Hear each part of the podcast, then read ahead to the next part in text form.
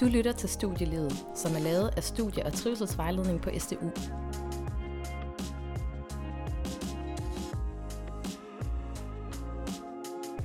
Velkommen til Studielivet. I dag skal vi tale om ordblindhed, og du kan blive klogere på, hvad ordblindhed er, og hvordan man kan arbejde med det, når man er universitetsstuderende. Velkommen til.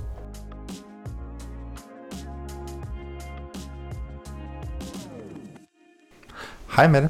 Hej Mikkel. I dag så skal det jo som sagt handle om ordblindhed. Ja, det har jeg glædet mig meget til. Ordblindhed, det er jo, måske sidder man og tænker, det er noget, der er sådan lidt smalt og ikke vedrører særlig mange, men i virkeligheden så skal dagens afsnit jo også handle om øh, nogle ting, som man kan bruge, selvom man ikke nødvendigvis er ordblind. Ja, for nogle af de strategier, man, man bliver rigtig, rigtig god til at bruge, når man er ordblind, dem kan man også øh, tage ved lære af, når man er universitetsstuderende uden ordblindhed. Så på den måde er den her episode også relevant for dig, der ikke har ordblindhed. Mm. Eller dig, der måske er i tvivl, om du er ordblind. Men øh, vi har snakket med dels en øh, ekspert, der ved en masse om ordblindhed, og dels en studerende, som er ordblind og universitetsstuderende her på STU. Så skal vi ikke prøve at lytte til det første interview? Det er dig, med det, der har snakket med en ekspert. Jeg har snakket med Bjarne Lind Christensen, som er akademisk læse-skrivevejleder her på universitetet, og jeg har talt med ham om, hvad ordblindhed er. Er du med på at høre det, Mikkel? Meget gerne. Hvad vil det sige at være ordblind? Øhm, på dansk kalder vi det ordblind, men det er faktisk fuldstændig forkert, fordi det har virkelig ikke noget med synet at gøre. Det har noget at gøre med de processer, vi skal have i gang i hjernen for at skabe sammenhæng mellem øh, tekst og lyd, og lyd og tekst. Når vi læser en tekst, så starter vi, eller når vi læser et ord, så starter vi egentlig med at sætte bogstaver sammen til stavelser og hele ord, og skaber en lyd på det ord, der gør, at vi kan forstå ordet. Øhm, og på samme måde, når vi skal skrive et ord, så har vi, jeg kan høre ordet, jeg har det i mit hoved. Jeg skal også have koblet den her lyd med nogle bogstaver og noget skrift. Og det er de, det er de processer, øh, som er, er nedsat, altså deres hastighed er nedsat. Det, er simpelthen, det går simpelthen langsomt. Eller i hvert fald langsommere end, end hos, hos nogen. Øhm, så det vil sige, at, at ordblindhed sådan er karakteriseret ved øh, langsom læsning, og også ofte sådan lidt usikker læsning. Jeg, jeg har læst det, men jeg er ikke helt sikker på, hvad det egentlig er, jeg har læst. Og så er det karakteriseret ved vanskeligheder ved at korrekt stavning, tegnsætning og, og, og u, upræcist skriftsprog. Hvor mange procent af befolkningen regner man egentlig med er ordblinde? Jeg tror, man siger sådan en, en 7-8, måske helt op til 10 procent. Der er jo et, ja, et stort mørketal. Der er mange, der måske godt ved det, eller har, har indrettet sig sit liv, så man ikke behøver at skrive og læse så meget. Øhm, men det ligger der omkring. Det, det er ret mange mennesker faktisk. Og du har været lidt inde på det, men vil du prøve at sige lidt mere om, hvad det er for nogle udfordringer, man møder, når man læser på universitetet, hvis man har ordblindhed? Altså det er så naturligvis de der store læsemængder. Øh, man er vant til at læse både folkeskolen og gymnasiet, men jeg, de, mange, eller alle oplever, at når man starter her på universitetet, så bliver der lige toppet op på læsemængden. Øh, så det er, det er store mængder af tekst, man skal have læst, og så er det øh, ofte også en hel masse nye fagbegreber, fremmedord, bjerg af dem i virkeligheden, øh, som man ikke rigtig har nogen særlige forudsætninger for sådan ligesom at forstå til at starte med. Øh, et godt eksempel, det er alle de studerende, der læser anatomi, som jo simpelthen består af enormt lange ord fra latin, som man ikke rigtig helt kan gennemskue. Der er jo systematik, men den, det tager bare lang tid at gennemskue den. Og så er det typisk ord, der, der også altså, der, der ligger tæt på hinanden. For eksempel hypotension og hypotension. Man kan næsten ikke høre forskel, og det er stavningen er, der er forskel, men det er næsten minimalt, men det betyder altså, det, det, det, modsatte ting. Altså, mm. Så det er noget, der, der udfordrer enormt meget. Hvordan finder man egentlig ud af, at man er ordblind?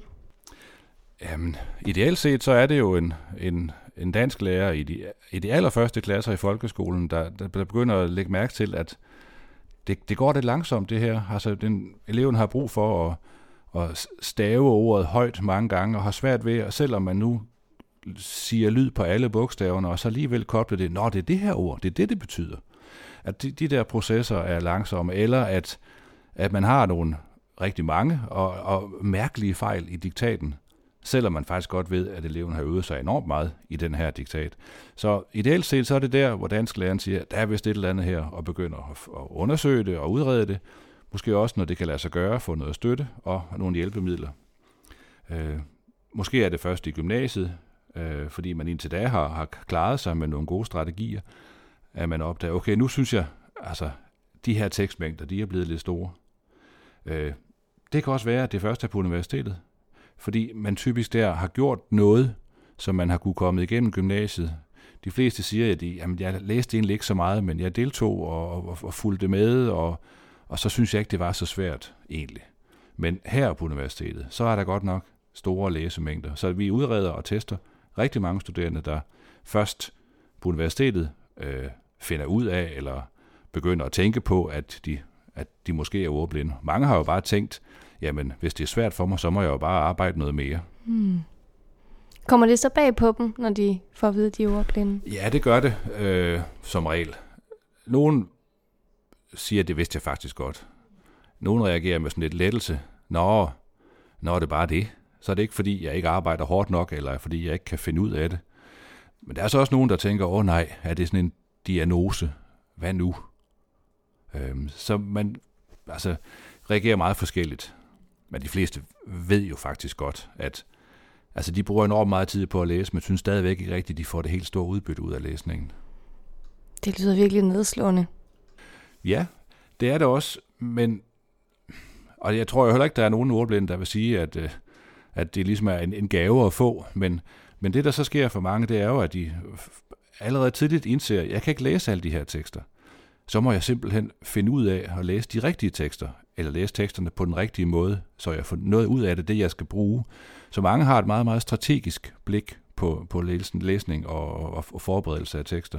Og det er jo ikke nogen dårlig ting, når man pludselig skal op og læse tre gange så mange tekster, som man før har skulle. Nej, det kan i virkeligheden vise sig at være en fordel. Ja. Okay. Øhm, det betyder så også, at mange storeblinde, de starter, de er meget fokuseret, starter struktureret, nærmest fuld skrue for dag et, og det er fint, fordi de er vant til, det kan de godt. Men der er så ikke plads til, at man hen mod slutningen af semesteret kan, kan, kan skrue op, eller hvis der lige pludselig bliver flyttet rundt på timer, så vi i morgen skal have nogle andre timer, og man skal have brug for, for tid til at forberede sig. Men langt de fleste ordblinde studerende, de er karakteriseret ved nogle altså gode strategier og så en virkelig ihærdig arbejdsindsats. Og dem I så får udredt her på universitetet og får fundet ud af, at de er ordblinde, og også dem, der kommer ind på uni og ved, at de er ordblinde, hvad er det for en hjælp og støtte, de kan få? Der er, sådan, der er to veje i det. Der er sådan en, en, en teknisk en, der er hjælpemidler, altså oplæsningsprogrammer, øh, programmer, der hjælper ind med at stave ordene, øh, og så er det mulighed for at hente alle sine studiebøger øh, elektronisk. Øh, og det er noget, som rigtig mange er rigtig glade for. Øh, men, men man skal jo stadigvæk være, være, være strategisk og finde ud af, hvad er det, jeg skal bruge, fordi nu kan jeg godt høre de her tekster, men det tager jo også lang tid at høre en lang tekst. Jeg er mm-hmm. fri for at læse den op, og mange hører den, og så følger med samtidig, men det tager jo også tid, så jeg skal også forholde mig til, hvad er det egentlig, jeg skal med den her tekst. Og det er også der, man no, nogle gange er lidt nødt til at gætte, fordi man kan jo ikke altid være sikker på, at underviseren er helt tydelig på, hvad man skal med den her tekst. Så må man sige, jeg tror, det er det her, jeg skal.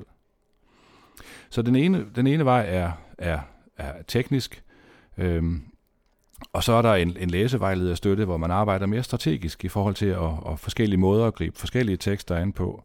Øhm, netop sådan, at man begynder at udvikle et blik for, hvad, hvad er det egentlig, jeg skal med den her tekst? For vi har sådan et stort fokus på, hvad jeg gør ved den her tekst. Men det er jo det omvendte, der er interessant, fordi jeg skal bruge teksten til noget. Jeg skal have noget af det med videre. Men er det, er det alle siderne, der er lige gode? Det er det sandsynligvis ikke. Så jeg skal øve mig i at prøve at gætte på, hvad det er, jeg skal have ud af den her tekst. Det tager lidt tid, og nogle gange risikerer man at gætte ved siden af.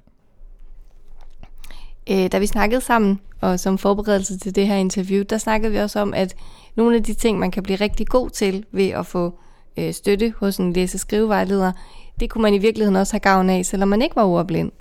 Ja, ja. Øhm, fordi altså, typisk er tekstmængderne jo så, så voldsomme, at, at det nok er i virkeligheden er de færreste, der, der, der, der kan læse det hele. Og igen, altså, er det, er det vigtigt at læse det hele? Og det er det, man tænker, det er det, man får at vide, og det er selvfølgelig også en god idé, for underviseren har jo bedt mig om at læse de her tekster. Så det kan ikke være en dårlig idé. Men han er også nødt til måske at stille spørgsmålet, om, om det nu også er alle siderne, der er lige gode. Øh, og nogle gange har man nok en idé om, at den her tekst, jeg lige har læst, den kunne godt være skrevet noget kortere. Øh, altså det vil sige, at jeg, prøver, jeg øver mig i at forholde mig til, hvad jeg skal bruge den her tekst til. Det tror jeg alle, eller det ved jeg, det har alle rigtig god gavn af. Det er også en proces, som, de, som, som jeg tror alle studerende kommer igennem på et eller andet tidspunkt, hen omkring 3. og 4. semester, hvor man opdager, hvad man skal bruge teksterne til, og hvordan man skal læse dem. Tak for det, Bjarne. Selv tak. Det var så interviewet med Bjarne. Mikkel, er der noget, du bider mærke i her?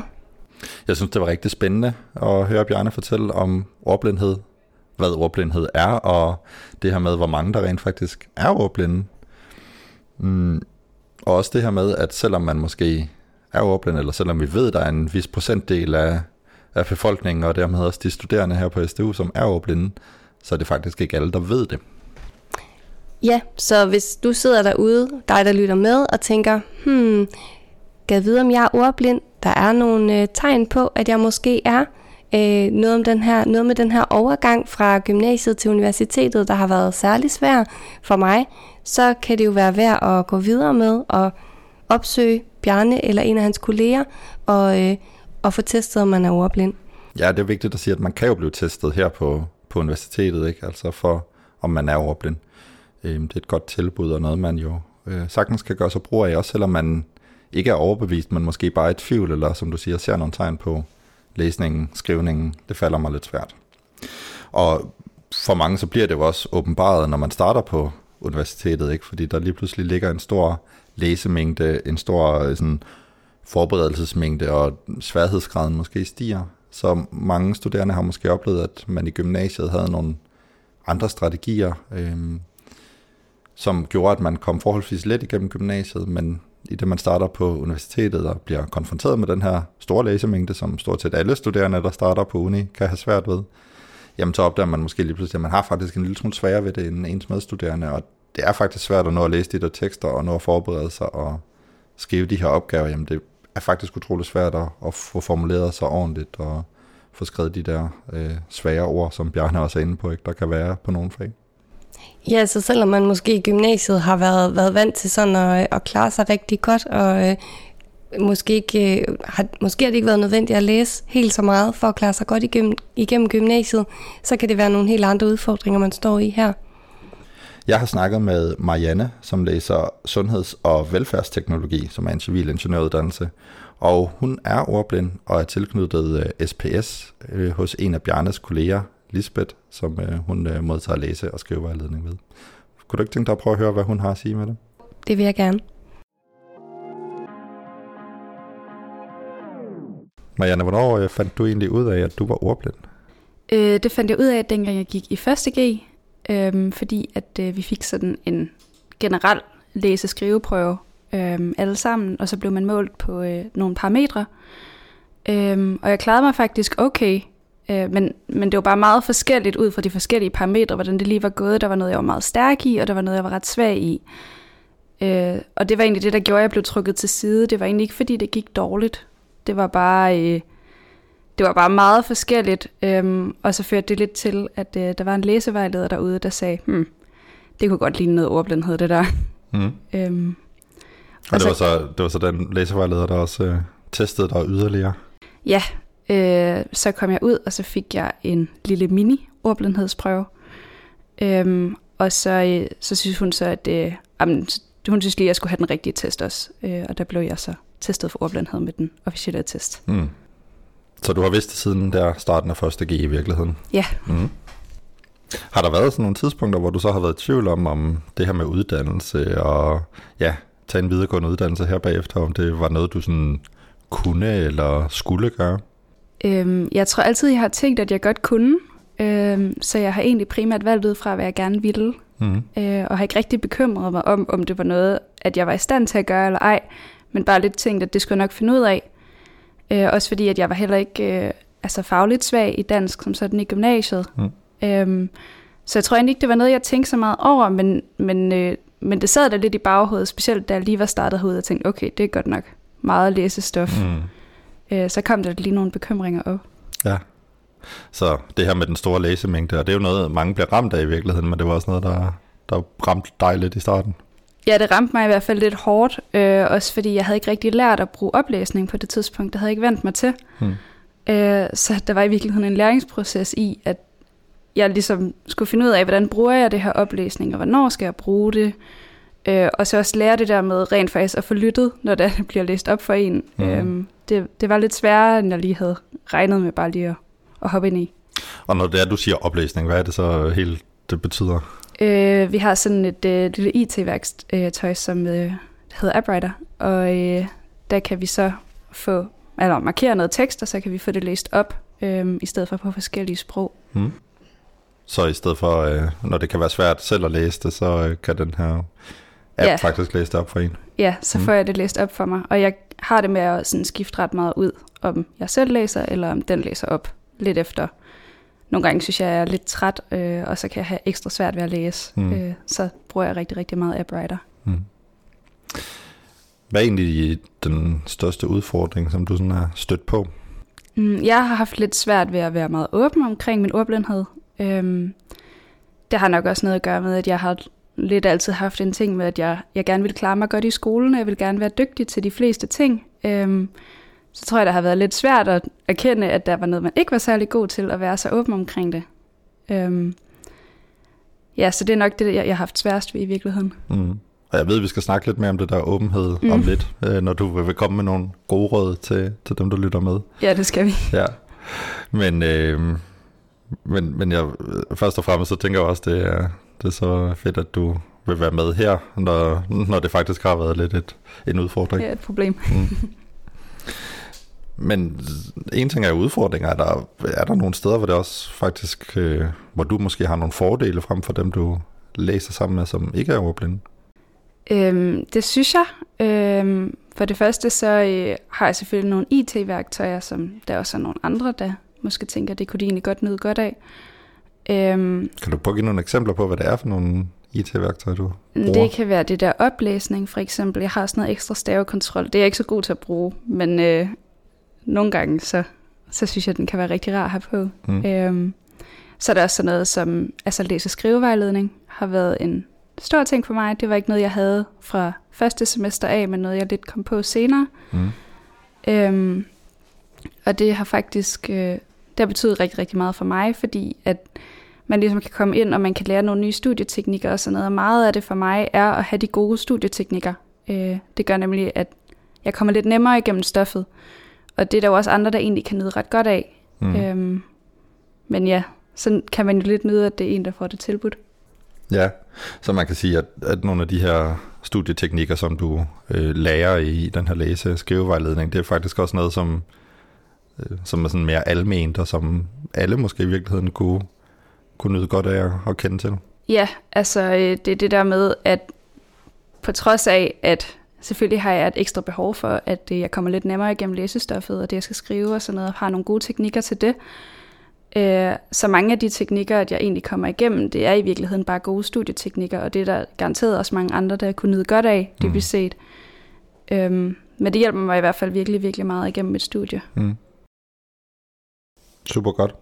Øhm, skal vi ikke lige prøve at hoppe til, øh, du har jo taget de her tre gode råd med, som, øh, som andre øh, kan nyde godt af, både hvis man er ordblind, men måske i virkeligheden også, hvis man ikke er. Kan du ikke prøve at fortælle, hvad det første råd er? Øh, jo, det første råd det er, at man skal være åben omkring det.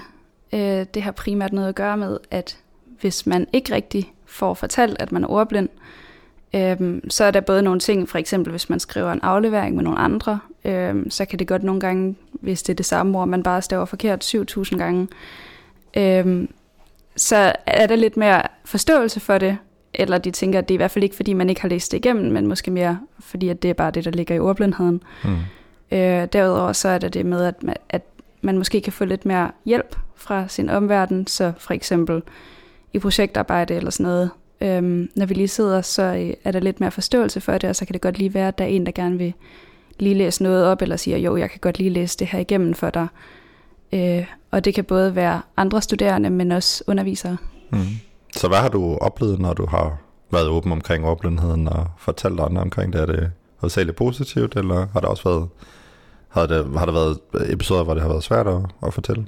Jeg synes faktisk, det har været ret positivt. Øh, jeg har ikke prøvet, at det har været en dårlig oplevelse i virkeligheden. Øhm, nu kan man sige, at det hænger også rigtig meget sammen med, at på trods af, at det måske ikke lige er det, min stærkeste side at læse og skrive, øh, så klarer jeg mig jo ret godt fagligt, øh, og det betyder, altså det har jo også en betydning, fordi det viser, at det er jo ikke fordi, man ikke kan finde ud af noget, det er bare mm. ikke lige en stærke side. Mm. Ja, at det er jo, og det er jo, tænker jeg, er super vigtigt at slå fast altid, at det jo ikke handler spor om intelligens eller andet. Det er jo mm-hmm. det er simpelthen noget kognitivt, der er, er galt. Ja, lige præcis. Mm. Super godt. Lad os prøve at tage nummer to øh, råd her. Ja, øhm, så øh, råd nummer to, der har jeg skrevet, at øh, det er godt at tage imod de tilbud, øh, at man får imod sig. Det kan både være fra andre studerende, der gerne vil hjælpe. Øh, det kan også være tilbud om IT-værktøjer eller læse-skrivevejledning. Mm. Øhm, lidt måske at prøve at tage imod, måske i hvert fald lige se, om det er noget, man kan bruge til noget, inden man skyder det til siden. Mm. Øhm, fordi det kan være rigtig, rigtig svært at vurdere, lige når man står i situationen, ja. om det egentlig er noget, eller om det er. ja, så det der med at prøve det af faktisk, og, og se det her tilbud, som jeg bliver tilbudt nu, Ja, kan kunne det, det være noget, noget for mig, eller kunne det ikke være det? Præcis, lige at se, om, om det kan give en noget, eller, eller om... Øh, og ellers så har man jo prøvet det, kan man sige. Ja. Så har du også oplevet det der med at, at prøve nogle tilbud af, som så viser, at det var faktisk ikke det rigtige alligevel? Ja, altså specielt øh, stavekontrollen fra AppWriter prøvede jeg, har jeg prøvet at bruge i flere omgange, og jeg bruger den sjældent gang, men øh, for det meste synes jeg faktisk mere, at den er i vejen for mig. Mm end at den hjælper mig med noget, jeg har nemmere ved bare at skrive løs, og så lige finde ud af, mm. og få det fikset bagefter. Øhm, og så er der også sådan nogle læseteknikker og sådan noget, jeg har prøvet af, øh, som jeg har gået, fået givet af min læsevejleder, hvor jeg tænkte, den virkede så ikke lige nej, for mig. Nej, og det er jo det der med altid, man skal prøve tingene af og finde ud af, jamen, hvad virker for en selv, fordi det er jo, når man snakker om sådan noget her med studieteknikker og læseteknikker, så er det jo meget sådan individuelt, hvad der virker. Ja, præcis. Mm. Lad os tage det sidste råd. Ja. Øhm, der, mit sidste råd det er, at man skal begrænse, øh, hvad det er, man skal læse og skrive til det, der er nødvendigt. Øhm, man skal overveje, hvad det er, der skal læses, hvad man skal lære, øh, hvad man skal have ud af det. Øhm, for det meste, jeg læser for det meste det stof, jeg får givet, men jeg læser det ofte på bagkant. Øh, så jeg inden undervisningen, så læser jeg bare overskrifter, introduktioner, konklusioner, sådan nogle ting, øh, resumerer. Øh, og så efter undervisningen, når jeg har, ligesom har fundet ud af, okay, det er det her, jeg skal kunne, så går jeg tilbage, og så læser jeg stoffet efter, øh, for at finde de punkter, at der er relevante. Mm. Øh, så det er en ting, jeg gør. En anden ting er, at øh, når jeg tager noter, så øh, skriver jeg kun det absolut mest nødvendige, og så sætter jeg sidetal på i stedet for, eller referencer på til, mm. øh, til der, hvor jeg har fundet det, fordi så kan man altid gå tilbage og læse igen. Mm. Øhm, så der er lidt sådan nogle forskellige teknikker, og man kan finde en masse online. Hvis man har en læsevejleder, kan man også snakke med dem jo. Men, men det er bare det der med at udvælge, hvordan man har tænkt sig at gøre det, og hvad der er relevant. Mm. Og hvordan finder man ud af det? Altså, hvordan finder man ud af, hvad der er relevant så? Øh, for mig, der har det nok lidt været sådan lidt øh, at afprøve nogle forskellige ting. Ja. Så jeg har været op og snakke med Lisbeth, så har jeg fået givet nogle forskellige metoder, og så har jeg prøvet dem alle sammen af, og så har jeg udvalgt dem, som jeg synes, der virkede. Ja. Så Lisbeth er, er din læsevejleder? Lisbeth er min læsevejleder. Ja. Godt. Men jeg tænker også i forhold til det her med, hvis man skal øhm, vurdere i forhold til en tekst, man har fået, skal vurdere, hvad, hvad, er det, hvad er det centrale her, hvad er det vigtige at læse den her? Har du et, et råd til, hvordan man finder ud af det? Der synes jeg tit, at når jeg har ventet til efter, øh, efter undervisningen, så kan jeg kigge på PowerPoint-slidesene, og så prøver jeg at finde de der keywords. Øh, nogle gange er der også nogle spørgsmål undervejs, eller nogle opgaver, øh, og så tage udgangspunkt i dem, og prøve at vurdere, okay, hvad er det, at min underviser gerne vil have, jeg får ud af det her. Mm. Øh, og så kan jeg gå tilbage i teksten, og så lede efter det. Ja, super. Jamen, øh, det lyder jo godt, tænker jeg. Jeg tænker ikke, at, at vi nødvendigvis har mere, så øh, okay. tak fordi du kom. Jamen, tak fordi jeg måtte være med.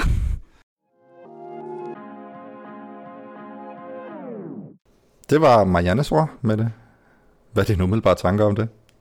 Jeg synes, Marianne hun kommer med tre rigtig gode råd, øh, og jeg, jeg synes både, de er relevante for de studerende, der må have ordblindhed, øh, og andre øh, funktionsnedsættelser, der på en eller anden måde påvirker ens studiehverdag.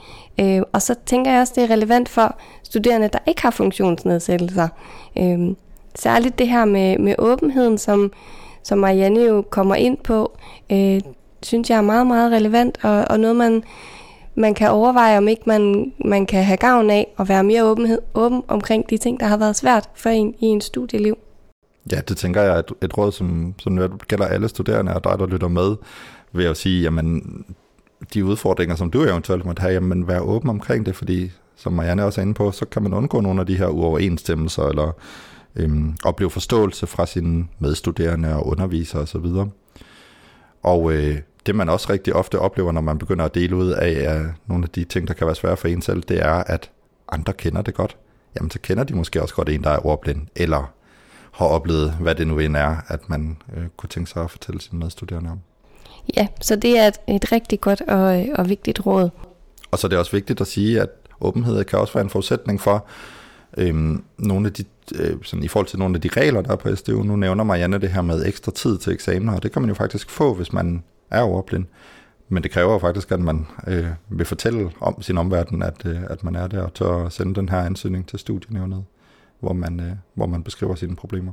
Og den problematik gør sig jo også gældende i forhold til andre vanskeligheder, man kan stå i som studerende, at hvis man har brug for dispensation fra sit studienævn, så skal man kunne dokumentere sine forhold, og man skal kunne øh, fortælle i en ansøgning sit studienævn om, hvordan er det, det hænger sammen. Øh, og der kan det jo være meget rart i samme ombæring at have talt med sin læsegruppe om det, eller nogle andre medstuderende, så man ligesom er lidt i træning med det her åbenhed. Mm, helt klart. I forhold til øh, hendes råd nummer to, det her med at tage imod de tilbud, der er, så, så må man jo også bare sige, at der findes jo mange tilbud på SDU og i omverdenen generelt, som alle sammen er designet til at hjælpe øh, studerende og mennesker i almindelighed med de udfordringer eller de problemer, man end måtte have. Øhm, og det er jo også noget med, som Marianne også er inde på, prøv tilbudene af, se om det er noget for dig. Og øh, hvis det ikke er, jamen, så er det jo sjældent værre, end at man kan sige fra igen i forhold til, til de her mange tilbud, som, som findes. Ja, og nogle gange er det jo lidt en jungle, ikke at finde ud af, hvor skal man starte, og hvad er lige den rigtige hjælp. Men det er faktisk heller ikke øh, den enkelte studerendes opgave. Det er os, der arbejder på universitetet og arbejder med vejledning, der skal, der skal guide øh, hen til det rigtige tilbud. Så det, det vigtigste er bare, at man får sagt til sin studiesekretær, eller sin faglige vejleder, eller sin studievejleder på sit fakultet, hvad det lige er, der er fat. Øh, og så skal de nok hjælpe med at finde ud af, hvem er den mest kompetente til at, øh, at hjælpe videre med lige præcis den her problematik. Ja, bestemt. Så bare tag fat og sige til. det her er sådan de, de vigtige råd i det. Og så er der jo det sidste råd, som øh, Marianne kommer med her.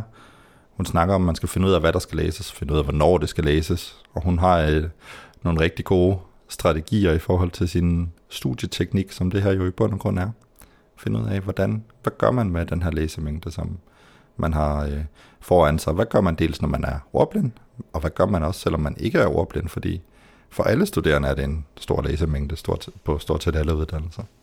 Ja, og her kan det jo være rigtig godt at gøre sig nogle erfaringer og finde ud af, jamen, hvad er det, der virker i forhold til hvilke typer af fag. Øhm, og måske kan man ikke finde noget, der virker til alle fag, men, men så er der noget, der, der virker godt til nogle typer af fag, og noget, der virker godt til nogle andre typer af fag. Øhm, og det er jo noget, man, man ligesom Marianne har gjort, må prøve at eksperimentere lidt med. Helt klart. Og, og det er en super vigtig pointe, det her med, at der er ikke en automatløsning eller en uh, one size fits all, når det angår studieteknik. Det er individuelt, hvad der fungerer, hvad der virker for netop dig, og, øh, og det kan man kun finde ud af ved at prøve sig lidt fra. Og for nogle studerende er det en lang proces. Det kan godt tage en stor del af en bachelor og blive rigtig dygtig til at være studerende. Og det er helt okay. Det er noget af det, man skal lære, mens man går herude. Så hvis ikke man lige har fået styr på det i løbet af første og andet semester, jamen, så skal man ikke slå sig selv oven i hovedet med det, for det skal nok komme, hvis man arbejder med det. Hmm. Her til sidst, så vil jeg sige, at øh, sidder du der ude og lytter med, og er du i tvivl om, du måske er ordblind, eller oplever du nogle tegn på at være det, så kan du tage kontakt til øh, SPS-afdelingen her på SDU, som er der, hvor man kan modtage læse- skrivevejledning, og der, hvor man kan blive testet for ordblindhed. Og på vores Instagram-side, SDU Studielivet, der kan du øh, finde mere om øh, deres kontaktoplysninger og se, hvordan du bærer dig ad med at få kontakt til SPS, hvis det skulle være relevant for dig. Tak fordi du lyttede med på Studielivet. Min øh, gode kollega Mette Kvist står over for mig, og det er hende, jeg har snakket med. Jeg hedder Mikkel Storm Sørensen.